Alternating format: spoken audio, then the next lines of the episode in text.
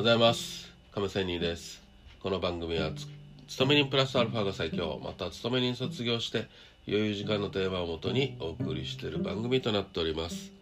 さあ FX の話なんですが託離線という話をしたいと思います。急落後急反発をして引けると長い下髭が出現してとうとう底根を確認したかと思われることが多いのではないかと思います。まずこの託離線について確認しておきたいと思いますが託離線まあ寄り付きから安く大きく突っ込むんですがまた急反発して引けた波乱の足つまり、えー、下髭ね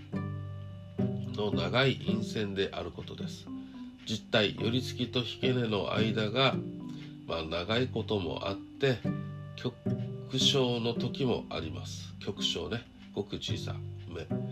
ただし1ヶ月ぐらいは下げたところに出るのが本物とされます。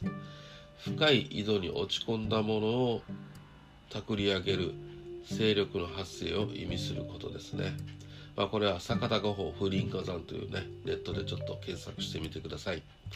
まあ、この解説を読む上でのポイントっていうのは1ヶ月ぐらいは下げたところに出るのがまあ本物とされるということだと思います。つまり託離線の形状は結構頻繁に出るものですがそれらが全て底根の確認まあ相場の反転につながるわけではなくてまあそれなりに相場が売り慣れてきた時に本物の反発がやってくるということではないかと思います。まあ私も結構冷やしてこの形状が出るととうとうそこを打ったかとロングにしたことがありましたが意外と裏切られることが多くてまあこれはね冷やしたんでね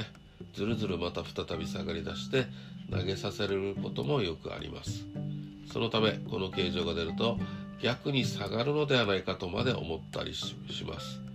この形状が本来持っている底根確認。相場の反転が現実になるにはそれなりの時間を要し本物と、まあ、騙しを見分けるのには、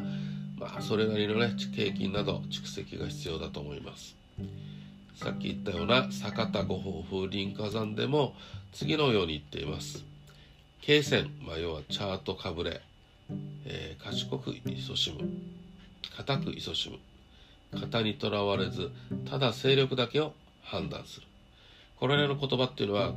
個人的な解釈っていうのはチャート、まあ、一辺倒にはならず相場の売り買いそれぞれの勢いを見極めて